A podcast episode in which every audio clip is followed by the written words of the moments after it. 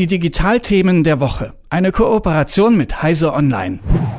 Internet ist für die ganze Welt da oder das ist zumindest das Versprechen, das der Tech-Unternehmer Elon Musk ähm, ja, verwirklichen möchte. Unter anderem dafür wurde das Projekt Starlink seines Unternehmens SpaceX ins Leben gerufen. 1600 aktive Satelliten sind dafür bereits in Erdumlaufbahn gebracht worden.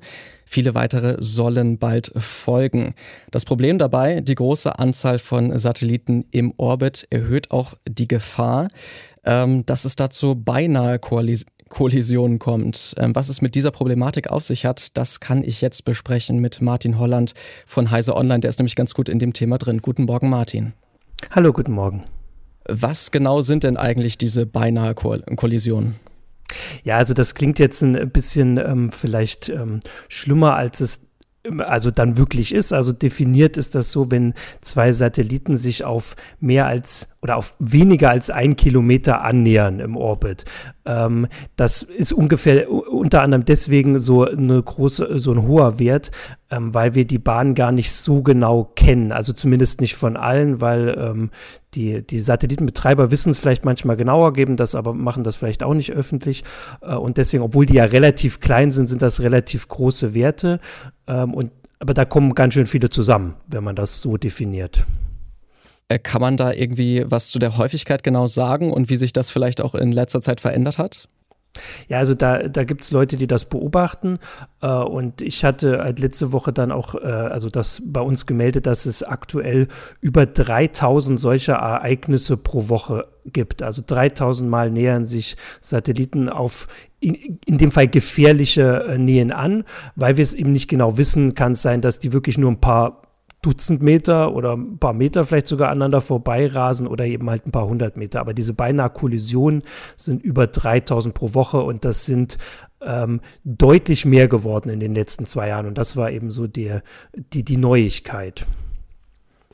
Deutlich mehr geworden ist das also. Also es gab sie schon vorher, aber jetzt, seitdem auch ähm, Elon Musks äh, Projekt Starlink ein bisschen auf den Plan getreten ist, ähm, hat sich das Ganze dramatisch erhöht. Ähm, warum oder was genau ist dieses eigentlich für ein Projekt und äh, wie spielt das in diese Problematik mit rein? Also das Ziel von, von Starlink ist ja, dass sie überall auf der Welt einen Internetanschluss machen und deswegen sollte man jeder, der überall auf der Welt irgendwo das will, soll quasi so einen Satelliten sehen oder zumindest die Technik, die er dafür benutzt, soll einen Satelliten sehen oder möglichst mehrere, ähm, damit sie darüber ins, äh, also damit man da über ins Internet kommen kann. Aber dazu muss es halt wirklich viele Satelliten im Orbit geben. Und der Plan ist, ich muss ehrlich gesagt sagen, ich weiß immer gar nicht, wie der aktuelle Stand ist, aber es sind auf jeden Fall mehrere 10.000 vorgesehen. Wir sind jetzt bei 1600 und zum Vergleich, es sind also insgesamt immer nur so wenige tausend Satelliten überhaupt im All. Also das ist so, dass ähm, Starlink da bald für die Mehrheit aller Satelliten überhaupt ähm, verantwortlich sein wird.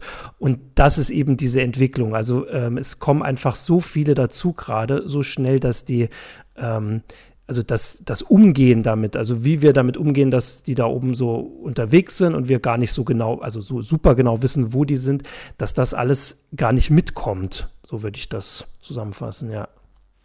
Also was sind denn das auch für Satelliten von Starlink? Sind das große, sehr aufwendige, teure Satelliten oder hat sich da auch in den letzten Jahren vieles geändert? Äh, also das ist auf jeden Fall wichtig. Also das sind äh, viel kleinere Satelliten als das, was man, ähm, sage ich mal, vielleicht gemeinhin kennt. Also so Telekommunikationssatelliten oder Fernsehsatelliten, das sind dann doch schon ganz schön große Brocken, ähm, die ein paar hundert Kilo oder auch ein paar Tonnen wiegen, während diese Starlink-Satelliten sehr klein sind.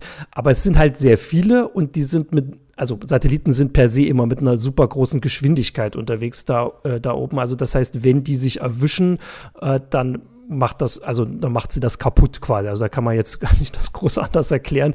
Die zerstören sich einfach. Ähm, und natürlich auch, wenn so ein kleiner Satellit einen großen treffen würde, wäre das auch sehr gefährlich. Man muss aber dazu sagen, dass die, äh, also die sind ja nicht alle auf der, in der gleichen Höhe unterwegs. Also das ist durchaus auch wichtig, dass sie in verschiedenen Höhen ähm, kreisen um die Erde. Das heißt, die können sich jetzt gar nicht per se immer treffen. Ähm, aber natürlich ist auch in den Höhen, wo die Starlink-Satelliten unterwegs sind, schon ganz schön was los. Aber die machen das jetzt einfach super voll. Und was eben ähm, dazu kommt, ist, dass das eine Entwicklung ist, die ich sag mal, schlimmer wird, weil Starlink ist ein Projekt, ähm, das so geplant, also schon aufgebaut wird. Es gibt ein weiteres von OneWeb, das ist aus Großbritannien, da werden auch schon Satelliten hingeschickt äh, in den Orbit. Da gibt es ein paar hundert, wenn ich da richtig bin. Aber also geplant sind noch viel weitere. Amazon will mehrere tausend Satelliten starten, China will mehrere tausend Satelliten starten, Europa äh, hat auch Pläne, die sind aber noch also sehr wolkig, auch mehrere tausend. Also das heißt, das wird alles nur schlimmer. Ja, wenn das alles so viel schlimmer wird, dann müsste doch eigentlich auch irgendwie die Politik da irgendwie äh, sich vielleicht involvieren oder irgendwie irgendwelche neuen ähm, Gesetze, Richtlinien erlassen, vielleicht irgendwelche internationalen Verträge. Wie geht man denn damit um oder wie gehen auch vielleicht äh, Raumfahrtbehörden mit äh, dieser Problematik um? Das ist eine ganz schwierige Situation, weil es gibt dafür ähm, nur sehr wenige Regeln. Also der Weltraum gehört allen. Das ist so die, die Grundlage davon. Äh, die Staaten dürfen selbst ähm, ähm, also äh, erlauben, wer, wer da was starten kann und wer da was hinplatzieren kann. Ähm, und in den USA hat Starlink eben die Erlaubnis bekommen, dass sie das machen. Ähm, und die anderen Staaten ähm, selbst wenn sie was dagegen haben, muss man sagen, im Moment ist eher so, dass, glaube ich, die größte Sorge von allen ist, dass sie quasi ähm, nicht mitkommen. Also das, äh, dieses Internet hätte halt also ein paar Vorteile. Es wäre halt vor allem also sehr schneller Zugriff überall auf der Welt, das also nicht schnell im Sinne von, dass man viel, viel Daten schnell übertragen kann, sondern dass die Antwortzeit sehr gering ist, weil halt die, die Strecke so, so kurz ist. Und das kann Vorteile haben, zum Beispiel fürs Militär. Das ist tatsächlich eine Anwendung, die gar nicht so groß gesagt wird, aber das Militär könnte äh, dann halt Drohnen super schnell steuern und sowas. Und natürlich möchte China nicht ähm, sagen, ja, Starlink ist ja schon da, das ist ja ganz schön, die haben ein paar tausend oder zehntausend Satelliten, das reicht uns, sondern deswegen wollen sie eigene Satelliten haben. Und das ist eher so die Angst gerade. Ähm, und diese, diese Kollisionswahrscheinlichkeit wird so ein bisschen vor allem von den Weltraumagenturen, glaube ich, also äh, von, von der Seite eher ähm, erwähnt, sage ich mal. Also die ESA, die Europäische Weltraumagentur, hat da schon mit sehr deutlichen Worten gewarnt, ähm, dass, dass das untragbar ist, was da gerade ähm, passiert und was geplant ist, weil äh, man muss sich vorstellen, dass wenn einmal so eine Kollision erfolgt, wirklich, und zwar vielleicht eine etwas größere, wo dann auch eine ganze Menge Trümmer bei entstehen, dann kann das ganz schnell eine Kettenreaktion auslösen, die ganz viele weitere Kollisionen zur Folge hat und im schlimmsten Fall so eine ganze Bahn leer räumt. Ähm, das ist also, sagen wir mal, das Worst-Case-Szenario, aber das wäre natürlich ähm, also nicht reparabel. Äh, und davor haben Weltraumagenturen, warnen da eben schon ein bisschen, also nicht ein bisschen, warnen schon laut vor, aber noch dringen sie damit nicht durch. Und ich befürchte manchmal, dass wirklich erst was passieren muss, bis ähm, vielleicht da was geändert wird an den Regeln. Aber man muss sich halt auch in Erinnerung rufen, dass da müssten sich alle Staaten drauf einigen und sowas dauert. Dauert viel länger als SpaceX, SpaceX braucht, um hunderte und tausend Satelliten ins All zu schießen. Ja, auf jeden Fall. Und ähm, es ist ja auch so, dass äh, jetzt noch nichts so Dramatisches passiert ist, was jetzt auch ähm, gerade SpaceX äh, und das Projekt Starlink angeht. Ähm, hat man denn irgendwie schon äh, in der Firma oder bei dem Projekt gelernt, wie man damit umgehen kann? Oder gibt es da irgendwie Versuche, auch in Zukunft solche Vorfälle zu vermeiden oder überhaupt gar nicht erst entstehen zu lassen? Also es gab äh, Anfang des Jahres schon mal so einen ähm, beinahe Vorfall, wobei da unklar ist, wie nah diese Satelliten sich nun wirklich gekommen waren. Und da hat SpaceX unter anderem ähm, darauf verwiesen, ähm, dass es eine automatische Kollisionsvermeidung der Satelliten gäbe. Das ist ein bisschen also schwer also zu beziffern oder festzulegen, was da jetzt genau ähm, passiert.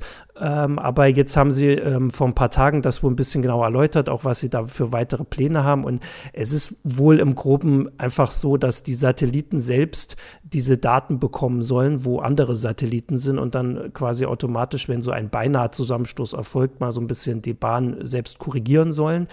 Ähm, das Problem ist, dass diese Daten ja selbst auch nicht so genau sind. Das haben wir ja jetzt gerade gesagt. Und natürlich wissen wir nicht, ob die Satelliten dann nicht einfach äh, in den, in den nächsten Satelliten so reinstoßen würden. Ähm, und im Moment passiert das oft per Hand. Oder nein, eigentlich immer per Hand. Also wenn zwei Satellitenbetreiber mitkriegen, dass, ähm, dass, da, dass die sich da nahe kommen könnten, dann sagen sie selbst, okay, das ist unsicherer, wir äh, schicken den mal so ein bisschen zur Seite. Ähm, wenn jetzt natürlich anfangen, an manche Satelliten da selbst irgendwie was zu machen, dann ändert das diese, diesen ganzen Umgang damit und macht das viel schwieriger vorherzusehen äh, für die anderen. Äh, und deswegen äh, ist es eigentlich nicht ähm, zielführend, wenn da ein Unternehmen so quasi äh, so einen eigenen Weg geht. Aber man muss eben auch sagen, dass SpaceX halt bald wirklich der größte Betreiber ist. Also wenn sie jetzt da eine, eine Regelung finden oder einen Umgang mit, kann es sein, dass die anderen einfach nachziehen müssen. Das könnte ich mir vorstellen.